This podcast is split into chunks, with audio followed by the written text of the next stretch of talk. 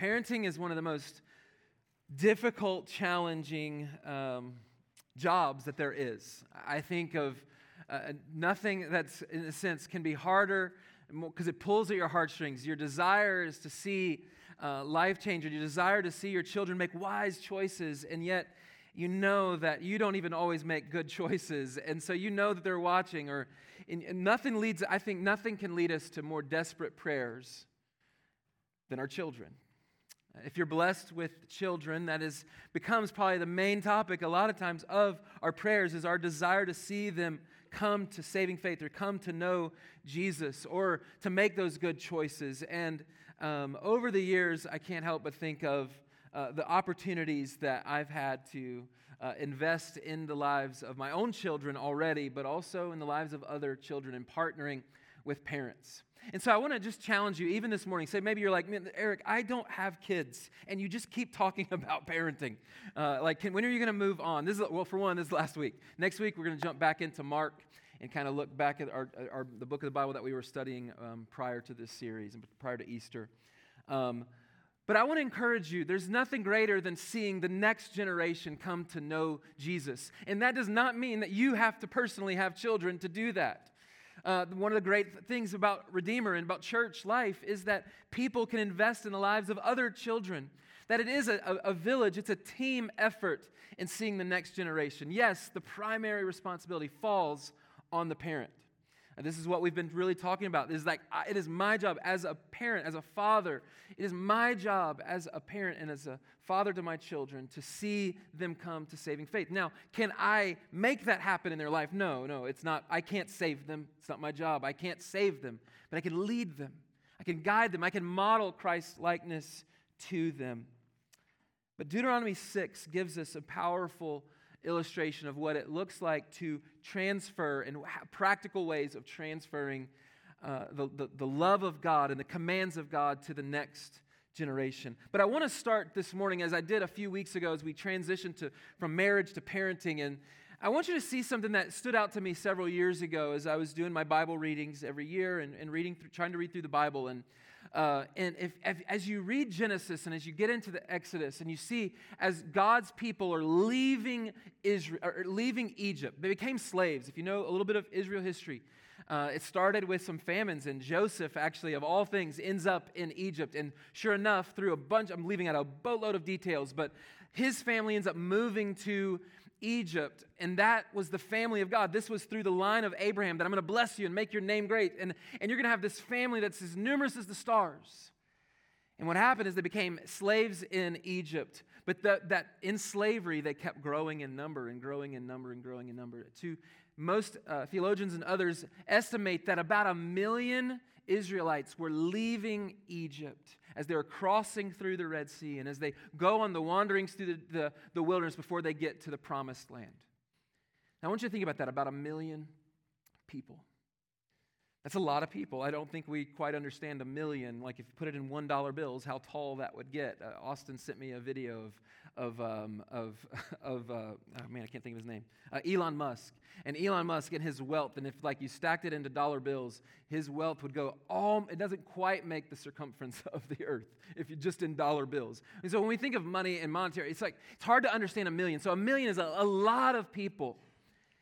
I want you to think of it this way because a million's a big number, and that was the ones leaving Egypt, this people of God. They're the ones who are given this command in Deuteronomy.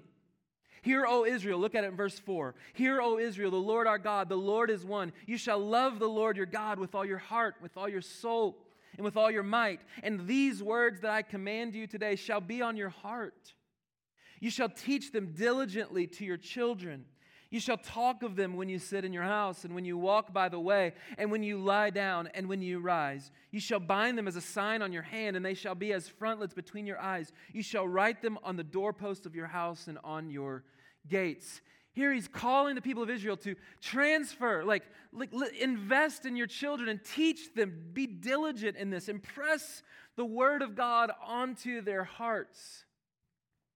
This was the call for Israel. And now, again, think of that million people of Israel leaving as they go, and, and God parts a Red Sea for them, the miracles. He provides manna for them. They see these things, and they're to tell the next generation about what God had done. Oh, how God had, had, had fed us over the years, how God protected us from, from this invading army and this. And they were to tell these things over and over again. They were to share these things with their children and their children's children. But I want to fast forward if you've, if you've read into the prophet Elijah. If you go into 1 Kings and you get to about chapter 18 or so, you see Elijah is depressed. He's the prophet of God. And if you know the story, the childhood story, probably we say a childhood story, it's a Bible story that we tell our kids often.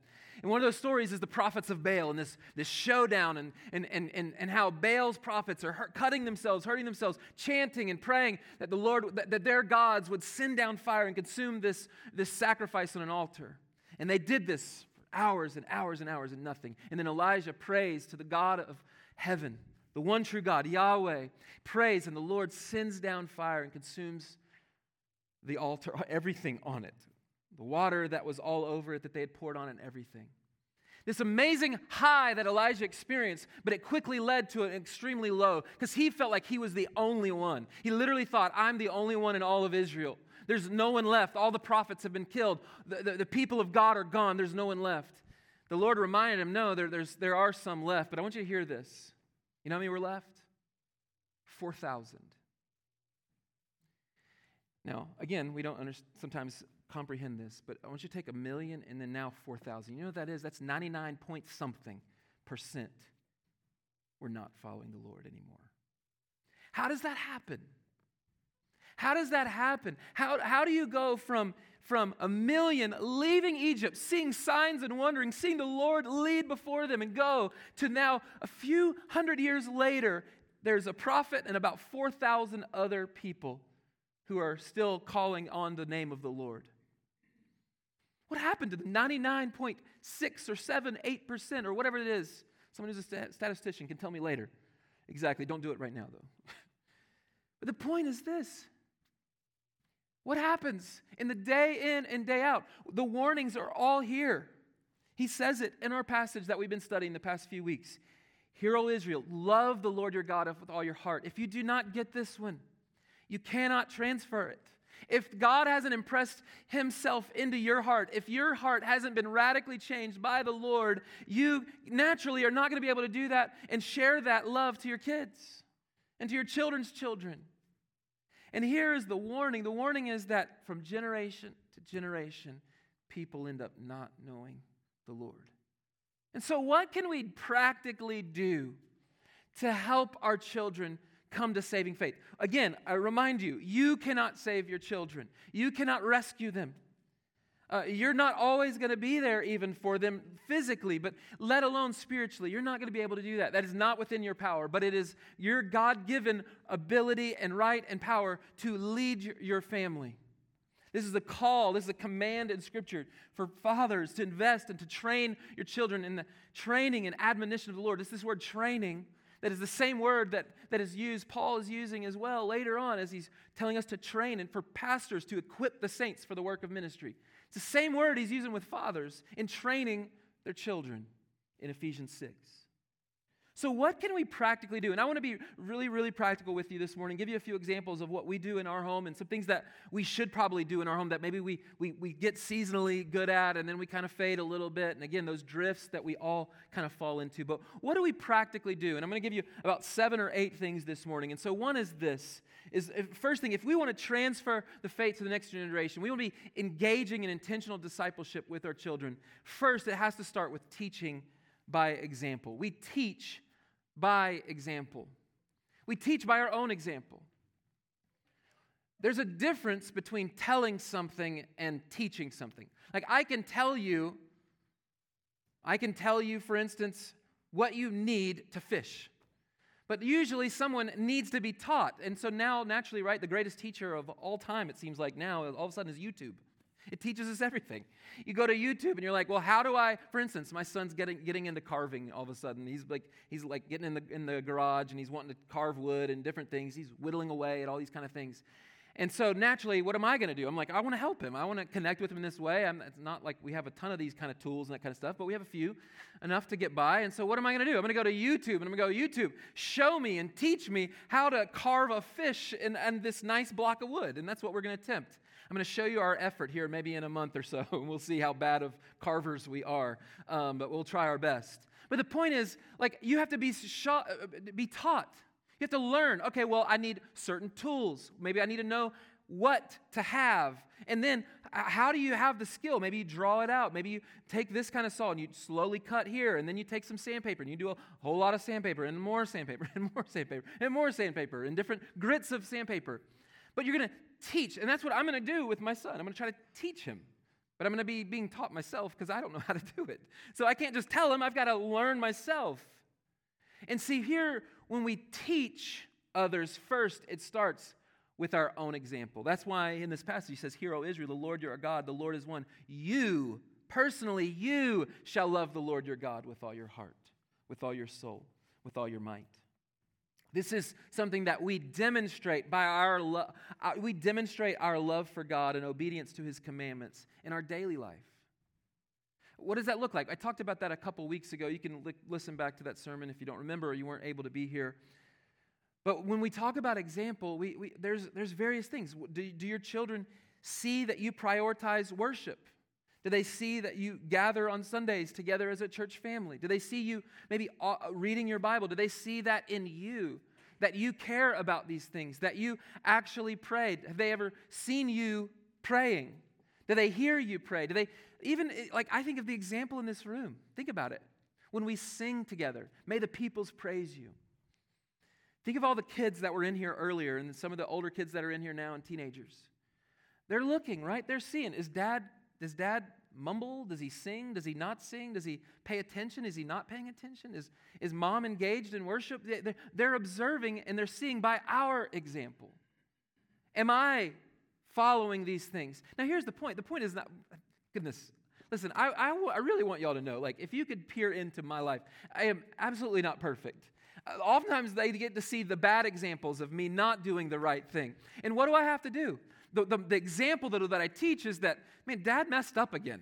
Dad shouldn't have responded that way. Hey, I, I, I responded in anger, or in that moment uh, in discipline. That wasn't from a love, that was from anger and hurt and frustration in me. What does that look like? It's an example of teaching confession and seeking repentance. That's an important lesson to teach your children. That's one of the, actually one of the best lessons that you can teach them because you're modeling the gospel. The gospel is like, no, I'm not good enough. I never could be good enough. And that's why I need Jesus. And so when you do mess up, when you make the mistakes, when you don't, man, you're like, for instance, maybe you haven't read your Bible in a few weeks. What would that look like to confess that? Man, I know that I've been asking you to read your Bible, son, but you know, actually, I haven't either very much lately. And I know I want to.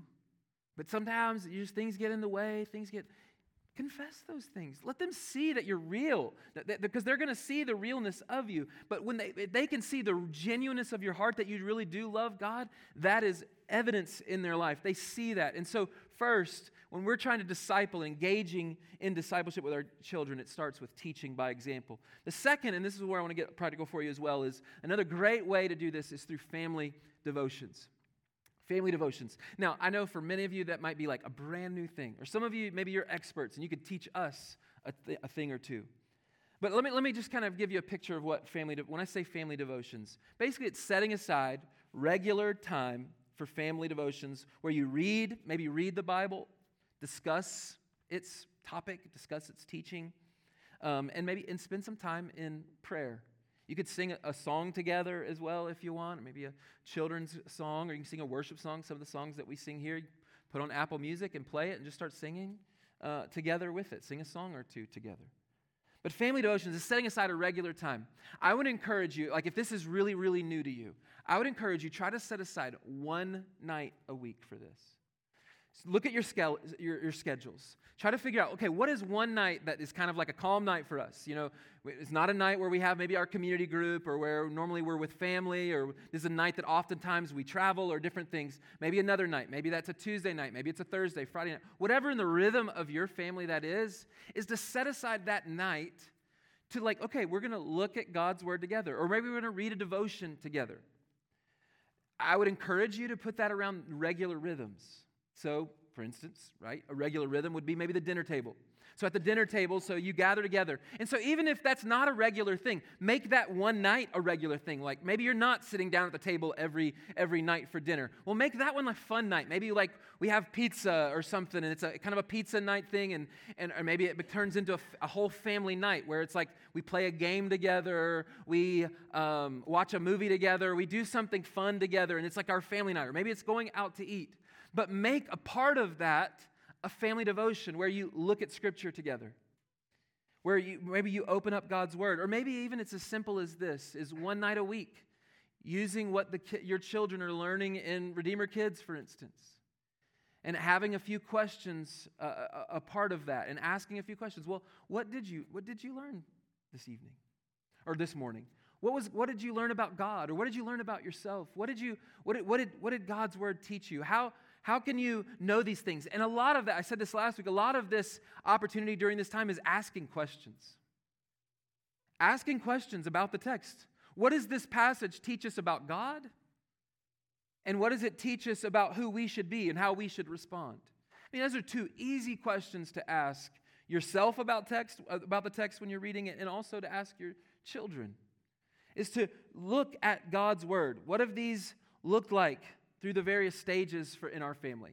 I would say early on, it was, it was like a little Bible story. We had a little Bible story book, and we would, you know, even as they were an infant, right, a part of the night bedtime routine, we'd put Colson, he was the firstborn, so we put Colson down, and then we would just read, a, uh, read from the Bible story, read to him, tell him goodnight. He had no idea what was going on. He doesn't even remember this, I'm sure. uh, but then, you know, over the years, we would just read that. But then all of a sudden, you have two kids, or maybe you end up with three kids, or four kids, five, six. I don't know how many you have out there, but seven, eight, I don't know. But, um, but as you as you as you have more children, obviously the age range is varying very much, right? You might have the rambunctious three year old who's totally distracted, and then you have the infant who's crying, and then you've got the seven year old who's ready to listen, actually, and you're like, finally, he's ready to listen, but everything, all mayhem is broken out in your home. That happens. It happens frequently. It probably happened a couple nights ago in our house. Um, but the, the point is this is setting aside some regular time. So, for instance, if your kids are really rambunctious at night, maybe that's not the best time to do it. Maybe it's at the dinner table or at a more calmer time, or maybe in your rhythms you can do this. It's not in our rhythm, maybe it's in the morning. Uh, you set aside early time in the morning. If you're a morning person, your whole family's a morning person, you could do it around that time. The point is this, then, I want to emphasize this it's setting aside some regular time. What I've often seen is this is when someone starts it like once a week, it turns into maybe a couple more times a week, or it turns into every, every night of the week.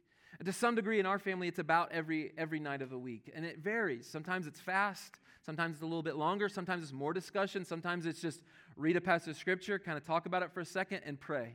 Sometimes it's just we pray only, um, depending on the rhythm of our, our, our week and our day. But the point is this is setting aside some time for intentional family devotions and looking at God's word.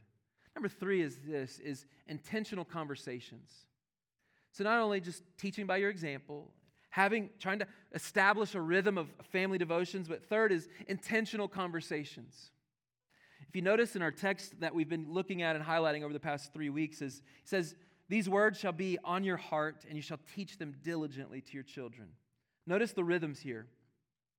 You teach them diligently, for one, that's the intent, intention. You're diligently, you're earnest in this. You teach them diligently to your children. Notice this talk to them on their, on, the, on their way. Talk of them when you sit in your house and when you walk by the way and when you lie down and when you rise. You see the intentionality of conversation here. It's engaging in intentional conversations. Uh, in, a, in a book I uh, had read several, several years ago, it had a story of a, of a, I think it was a doctor who had seven children. and of these seven children, um, he would set aside one night he, to be intentional with each of his children. He said out every night of the week, each of them had one of their nights. And each of those nights, they got an extra 30 minutes with their dad. And so everyone else is going to bed, all the children are going to bed, and then for those 30 minutes, he would spend with one of his children. They would, and so even this man, as busy as he was, and with having this many children, because he it was an intention, he was, it was a priority to him, and so he took intentional time with each of his kids, that extra thirty minutes. Uh, yesterday, for instance, Amanda would have taken Colson to, to breakfast just to have some intentional time together, to non, not distracted, to just to, to engage each other, to love each other, to, to, to talk, to, to share, to listen. Being intentional with your times. Noticing when, when, is your, when is your children, when are they more awake or when are they more aware or when, when are they more willing to talk?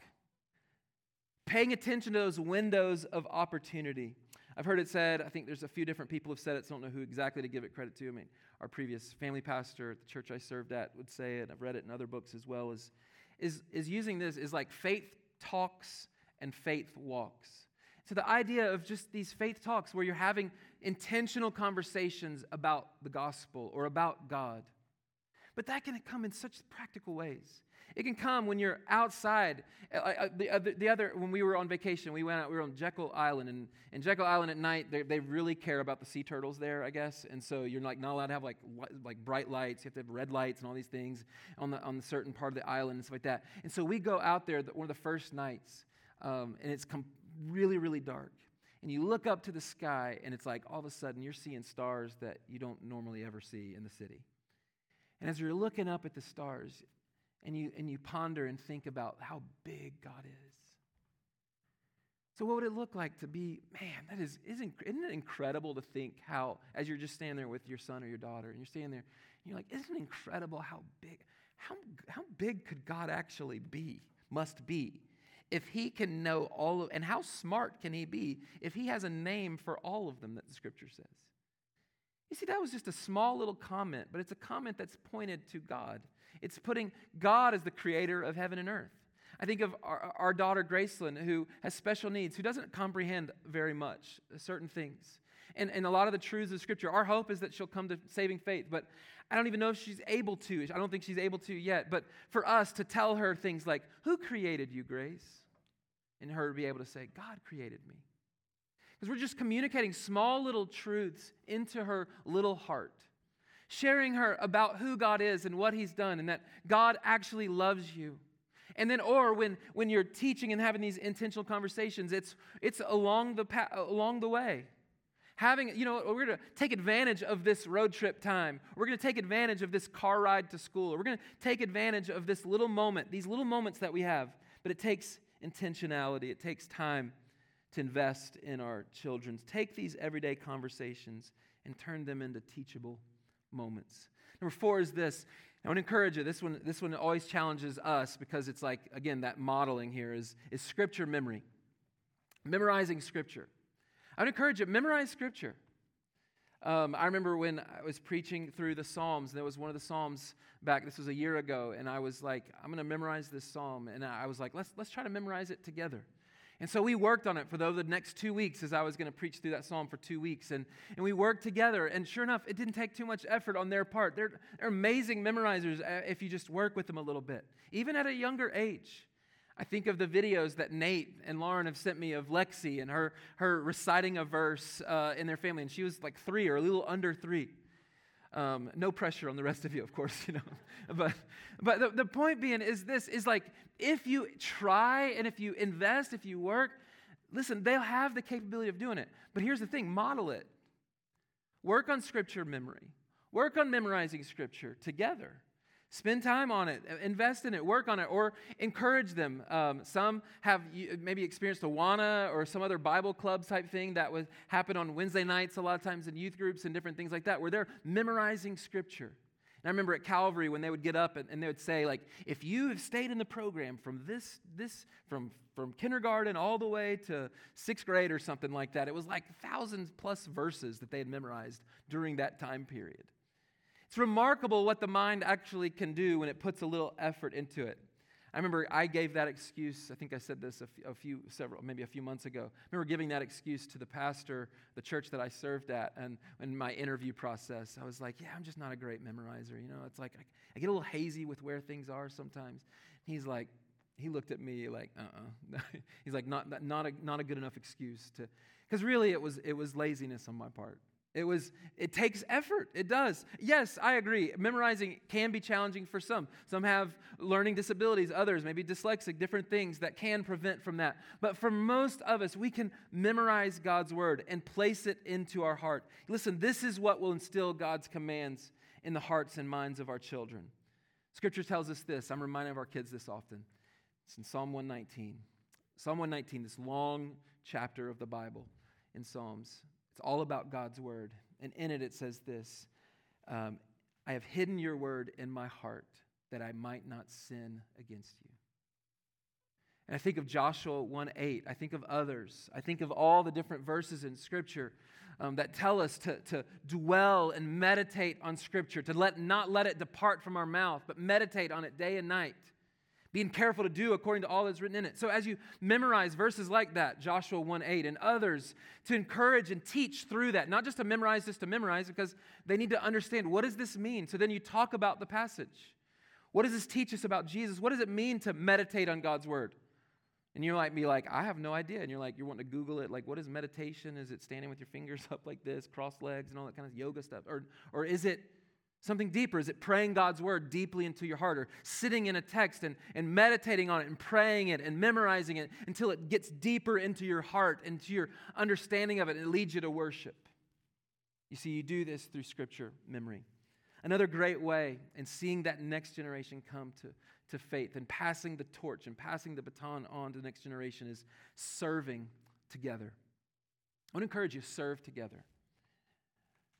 You know, you can participate in community service or mission projects. Uh, I think of um, when I was a middle school pastor, I would often, and high school pastor a few years after that, I would have Colson and Levi join me on different things. I'd have them uh, every Sunday morning, and we do that now at Redeemer. Every Sunday morning, they're, they're jo- I mean, I'm waking them up. It's like 7.15, and I'm like, hey, it's about time to wake up. We're going to be leaving in 20 minutes. You know, get ready. And so they're getting ready, and, and what do we do? We come up here, and, they, and Levi's, one of his main jobs is help back me in so I can back up to the trailer and hook up to the trailer uh, on Sunday mornings. And so he gets out of the car, he jumps out, and he's ready to tell me left and right, and all of a sudden he's like, oh, sorry, and I'm back into it or something and stuff. But, but he's trying to help me, and then they come in here, and they're the ones who, a lot of times, are the ones helping move the tables out of this, out of this room and so that we can set up the chairs, and they're how we can help. I remember we had a, a, a ministry that we did in Charlotte for the middle school students. It was called Mission Charlotte. And we would go and uh, we did some sports camps at one time. One, one, year we did sports camps at a, at a church and in an area uh, within Charlotte. And we were there. I remember Colson was, was younger. Um, he, was, he, was st- I don't even, he wasn't even middle school age yet, but we were working with kids that were even younger than him. And I still have a vivid memory, I think Amanda probably does too, a vivid memory. I have some pictures of it and video of watching him sitting there with his Bible with this little boy um, and trying to, to teach this, this child and trying to help him memorize a verse and trying to work on showing him where scripture was and he was wanting to give him a reward and, and all these different things. But i remember watching him and, and i couldn't tell you how proud that's one of the most proud moments of my life is watching when you're seeing your son take what he's been taught and watch him at a very young age. I mean he was i don't even remember he was probably nine or probably not eight or nine or so. But watching him serve and then them come with me you know, and taking advantage of those car rides and taking advantage of those things. But looking at serving opportunities. Maybe it's take a mission trip together at one point if you're able to make it happen. Signing up for a, at a homeless shelter, how you can feed uh, feed there, or st- stepping up and seeing like, is there a, a food driver like Samaritan's Purse when you're putting shoe boxes together? We would we would go because in Charlotte was one of the main areas where it was established, and so we'd go there and it was a processing center. And we'd serve there and pre- preparing the boxes and putting them out. Or maybe you go to the store together and you're buying out, di- buying different things that you're going to go take to someone. Or you take them with you when you go to buy flowers and you're going to take flowers to someone maybe to just say, hey, we, we've been thinking about you and praying for you. Or buying some balloons. Taking them with you. Serving together can be one of the great benefits of seeing the transfer of faith to the, uh, the next generation. Sixth is this, and we're almost, we're almost through this one, is this, is church involvement.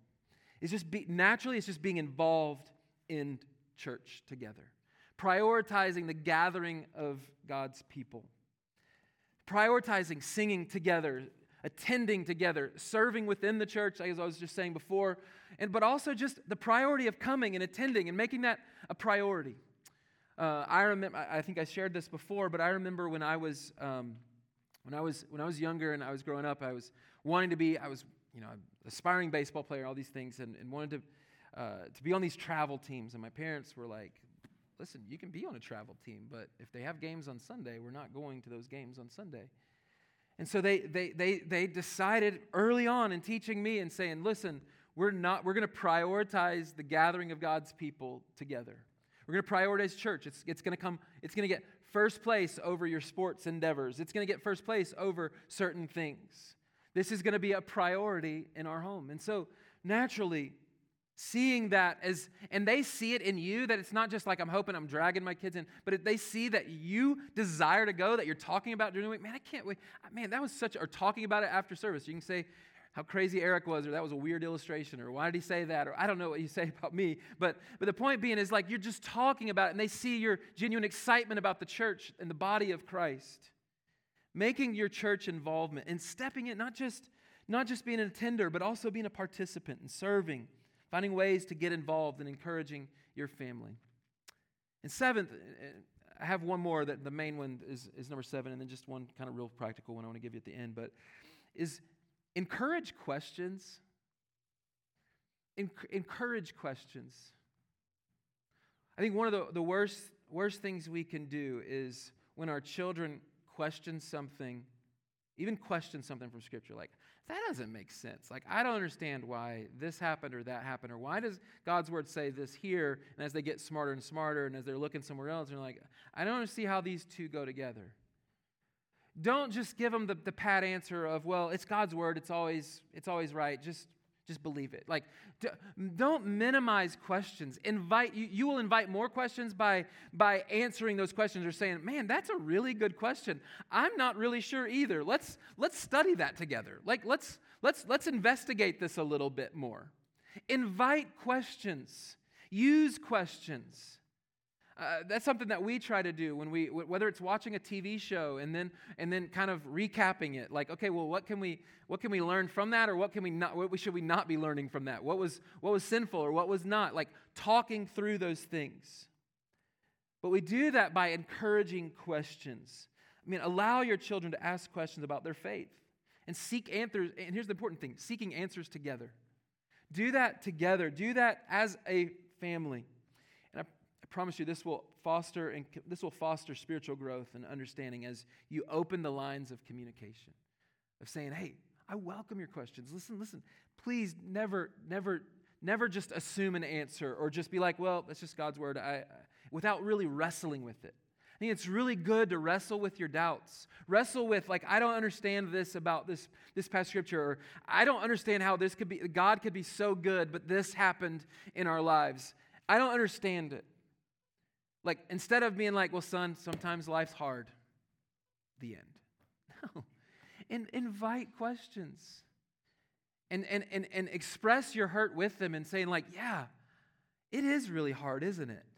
Sometimes I get confused too. Relatable. Sometimes I don't fully understand.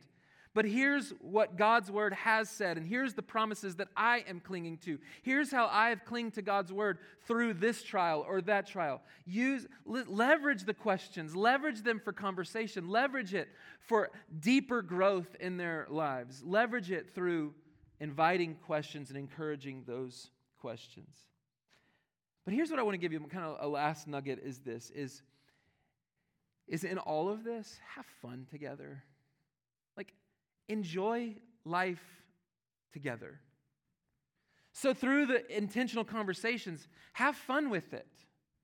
Maybe it's on a bike ride together, but you, you maybe do pause on the bike ride and talk about something spiritual. Or maybe it doesn't even have to be some, again, I'm not saying get preachy. I'm not saying, well, let's have a Bible study now that we've ridden our bikes for a little bit. Stop, let's, let's get down, bow your head, close your eyes, let's open God's word together. No, I mean, no, that's not what I mean. What I mean is just intentional conversations of, of that giant boulder and like how can that like or that uh, man that was really awesome how you did that or the, the gift of just coordination that my hands and my brain can stop the brakes on this bike and and all or the just that god has given someone the, the, the mind and the and the ability to to build such unique machines and different things like to, to, to enjoy the creation that god has given us but do that with having fun together. Now, here's the thing. Here's something I learned several years ago. I didn't know was capable, but it is, because uh, I had the conversation with someone. So I was meeting with someone who was struggling in, in parenting and struggling with their, their teenage son and connecting with them. And I'm, I'm sharing with him, I'm sitting down at him, uh, sitting down and talking like, well, what do you do together? What do y'all do for fun? He's like, he, he looked me straight in the eyes. And he's like, I don't know if I know how to have fun. I'm like, wait, you don't know how to have fun? Like, like, no, you know how to have fun. Surely everyone knows how to have fun a little bit. Like, like even the Grinch figured it out how to have fun, whether it was stealing stuff or not, but he was having fun doing it, right?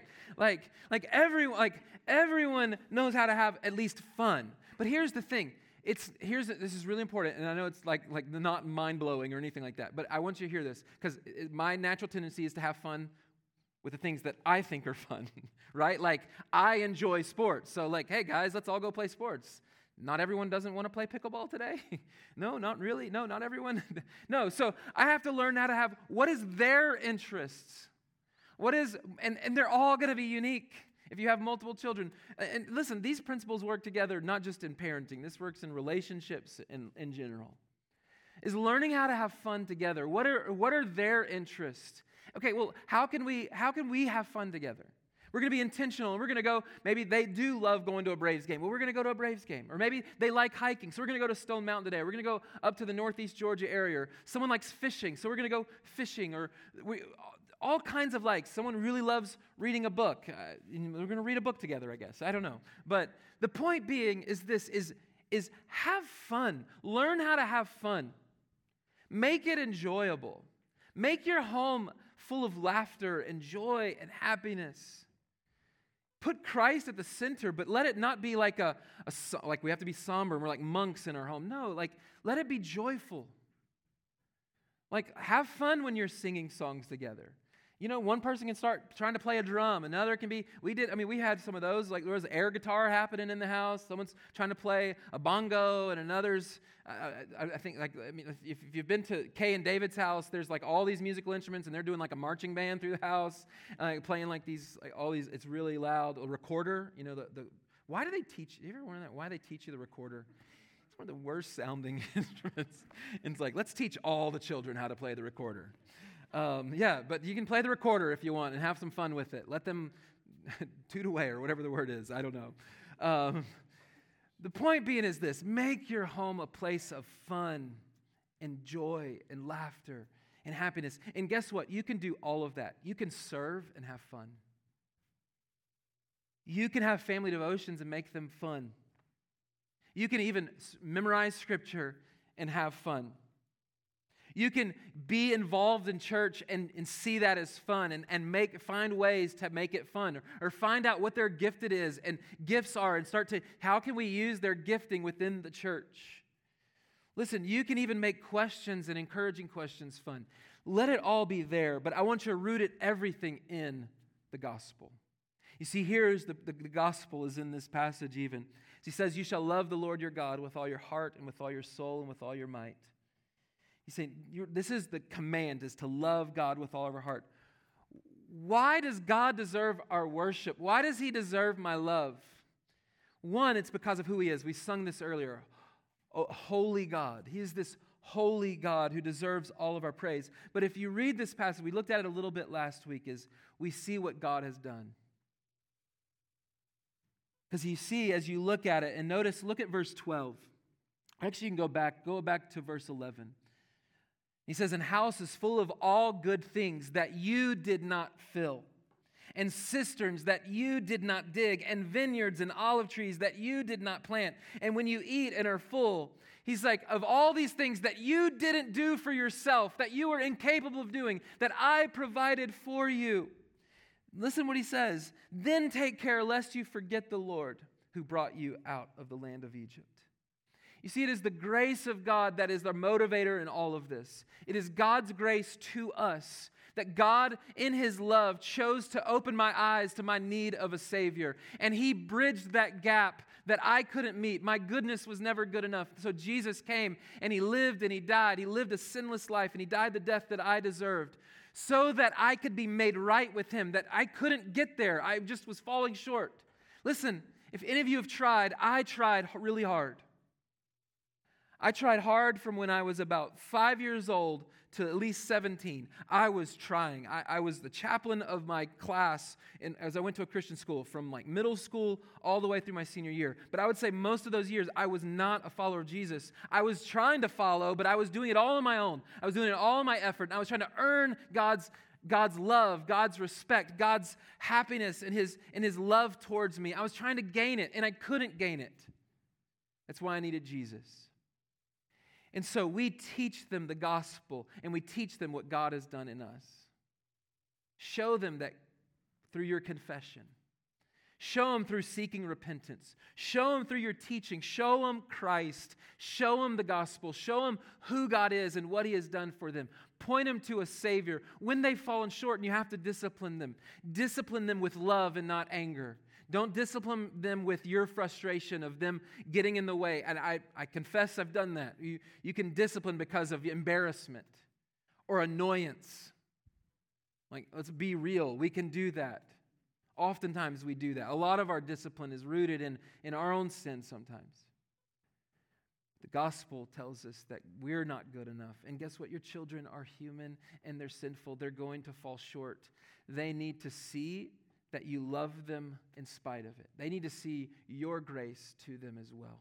Expose them to the gospel early on. There's some really, really practical ways. I want to grab them here. I have them on the front row. There's a few books I wanted to encourage you uh, with. One is uh, this. Our, my children, we've, we've started and stopped this a few times over the years, but um, it's called Exploring the Bible um, A Bible Reading Plan for Kids by David Murray. I have a few of these, so if you see me, I'm happy to give them to you. I have about, I think, five or six of them. And I would say this age range would be they're readers, so they can read Scripture uh, and write. And so, but it's very, very, very simple. But it's a Scripture reading through Scripture. So it's starting in Genesis, doing some of the main passages through the storyline of redemption all the way to Revelation. Um, but a, a, great resource just for Bible reading. So, like for instance, if you were to and it would be like on Monday, for instance, and there'd be a, a verse to memorize, kind of a theme verse for that week to work on uh, during the week. But and then you put some prayer points in there as well. So there might be like, for instance, if you started this from the very beginning, Genesis 1 1 would be the snapshot verse to memorize, okay, in the beginning.